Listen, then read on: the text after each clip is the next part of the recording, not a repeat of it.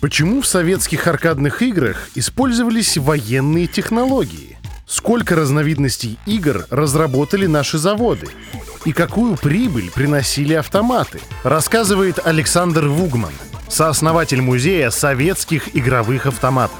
Это подкаст телеграм-канала «Экономика Москвы». И мы начинаем.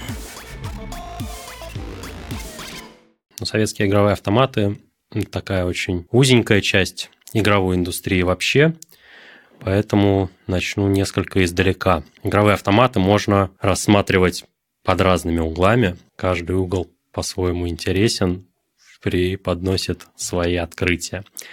Можно посмотреть на игровой автомат как на вендинговый автомат, а, то есть торговый, где человек за определенную сумму покупает себе игру. И тогда история этих э, вещей начнется аж э, с начала нашей эры с Римской империи, где были прародители автоматов, которые за монетку выдавали порцию священной воды в храмах. Можно посмотреть на игровые автоматы как на аттракционы малых форм. Собственно, как вот советские автоматы описываются в инструкциях, аттракционы малых форм. Тогда история начнется с 19 века, когда а, стали появляться различные тиры. Игра «Богатель» получила большую популярность.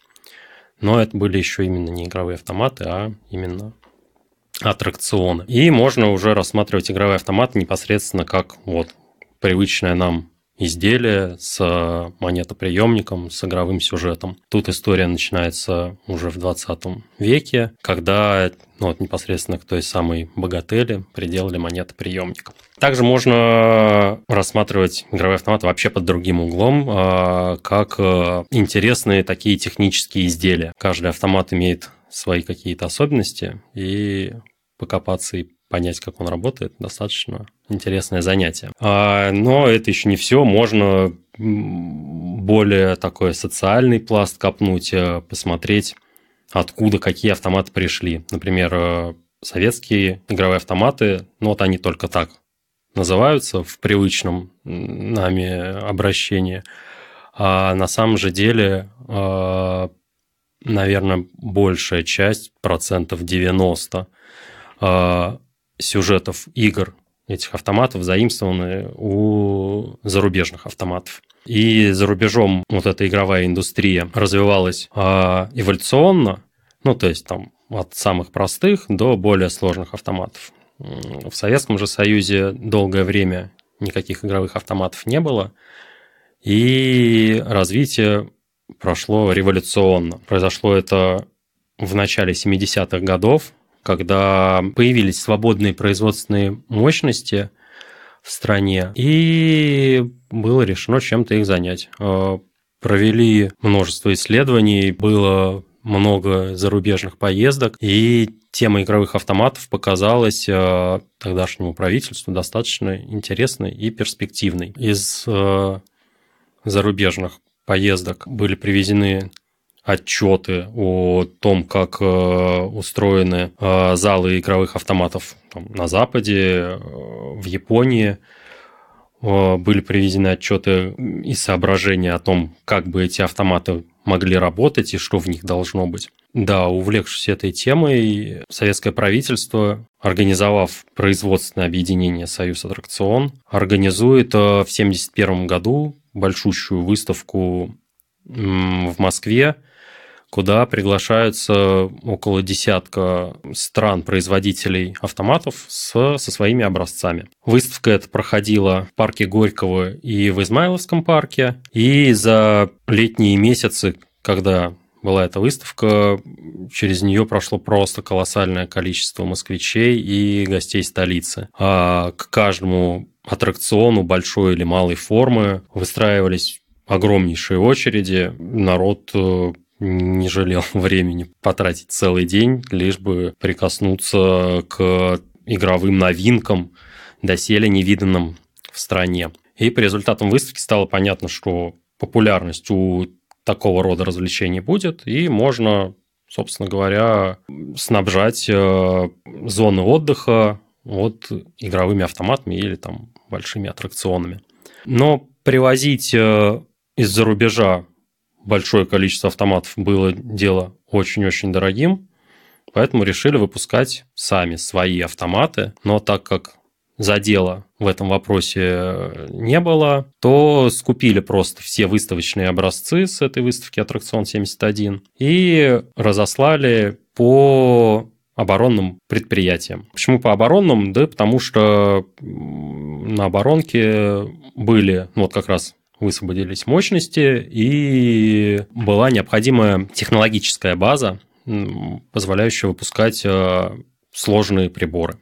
А, разослали образцы по предприятиям оборонного сектора, и через некоторое время, буквально чем, через пару лет, уже на советский рынок вышли наши игровые автоматы. Они были очень-очень похожи на те, что были на выставке. Например, там тот же самый всеми любимый морской бой повторяет автомат американской компании Midway, ну, прям с точностью до рисунков на корпусе. Да, изменили немножко внутреннюю начинку, подогнав ее под собственную производственную базу, но игры были узнаваемы. Популярность игр, как и ожидалось, была колоссальная, и, в общем, как и на выставке «Аттракцион 71» к иностранным автоматам, так уже и впоследствии к советским автоматам. Также выстраивались очереди, и, в общем-то, они не простаивали, не стояли грустные без игроков. За все время в Советском Союзе разработали и выпустили около 100 разновидностей автоматов. Некоторые из них были похожи друг на друга, но большинство, конечно же, отличалось и по сюжету, и по наполнению. Стоимость игры удалось снизить. Э, если на выставке аттракцион 71 людям приходилось платить по 20 копеек за игру, то в уже советские игровые автоматы люди опускали пятнашечки. 15 копеек. Ну, много это или мало, можно, наверное, судить по тому, что проезд стоил 5 копеек. Соответственно, три проезда на метро – это была одна игра. Ну, в пересчете на современные деньги это около 200 рублей. Вроде бы за такую старую игру это, наверное, достаточно большая плата, но если учесть то, что по тем временам это были прям игры новинки-новинки, и посмотреть, сколько сейчас стоит поиграть в современные игры, то вроде бы и ничего не изменилось. Сколько стоила игра в 80-е годы, столько стоит игра в 2020-х. Могла ли стоить игра дешевле? Наверное, не, не могла, потому что сами автоматы в Советском Союзе были довольно дорогой вещью. По прибыли автоматы имели свою плановую прибыль, это, по-моему, около 12 рублей в день. Но сколько приносили они фактически, не знает, наверное, никто. Ну, стоимость одного автомата колебалась от 3 э, до 5 тысяч рублей. И обусловлено это было именно сложной начинкой. А, в отличие от западных автоматов, где производители старались удешевить процесс изготовления и упростить конструкцию по возможности. В Советском Союзе ну, было как-то неловко, что ли, продавать а, простое изделие за большие деньги. Поэтому даже в простом на вид и по сути автомате футбол, в котором из электроники как будто бы есть только реле времени, которое засекает 2 минуты. Тем не менее, вот это самое реле времени э, в советском футболе сделали очень сложным. Принцип его основан на том, что электроника считает колебания в сети переменного тока, который, как известно, в э, Советском Союзе и сейчас у нас в России 50 Гц. И вот этот автомат считает эти самые колебания в сети, куда подключен автомат, досчитывает до 6000 колебаний, и это прям ровно 2 минуты. Точность практически космическая. Можно использовать э, прям в очень-очень точных лабораториях такие счетчики. Но, конечно же, это было не обосновано с точки зрения игры, но обоснован с точки зрения техпроцесса и планирования, что вот мы вам такое сложное изделие, оно не может стоить дешево, и значит, и игра на нем тоже не может стоить дешево. Ну и таких примеров можно разобрать э, большое количество, потому что, да, каждый производитель каждый завод в свой автомат вкладывал, наверное, свои самые там, актуальные разработки на тот период. Вот, а поиграть можно было практически везде. Если первые периоды автомат ставили только в парк культуры и отдыха, вроде как место, подразумевающее именно отдых населения, то там могло быть до 25 автоматов. Очень большой э, зал был подмосковном Видном. Э, в Кузьминках в Москве был тоже очень большой зал.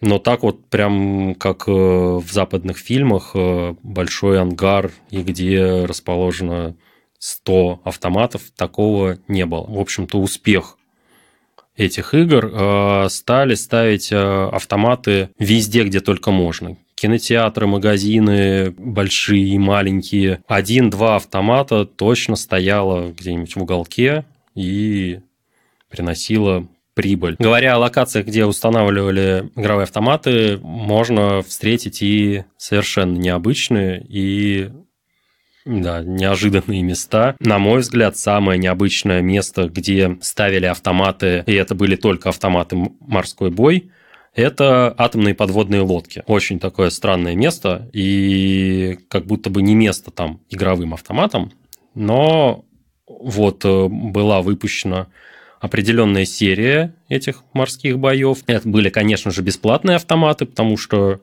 непонятно, как э, получать прибыль с моряков, э, когда они под водой. Запускался автомат просто от кнопки, у него заменили верхнюю панель, убрали надпись морской бой, написали ЭТ-10М, и вот такие штуки поставили на атомные подводные лодки. Ну, к слову, ЭТ-10М э, расшифровывается очень так. Не по-игроковски. Э, электронный тренажер, 10 это 10 выстрелов, М модернизированный. К сожалению, много, наверное, интересных фактов э, про этот союз аттракцион уже никогда не выяснится, потому что загадочный пожар в 90-х э, уничтожил его архив.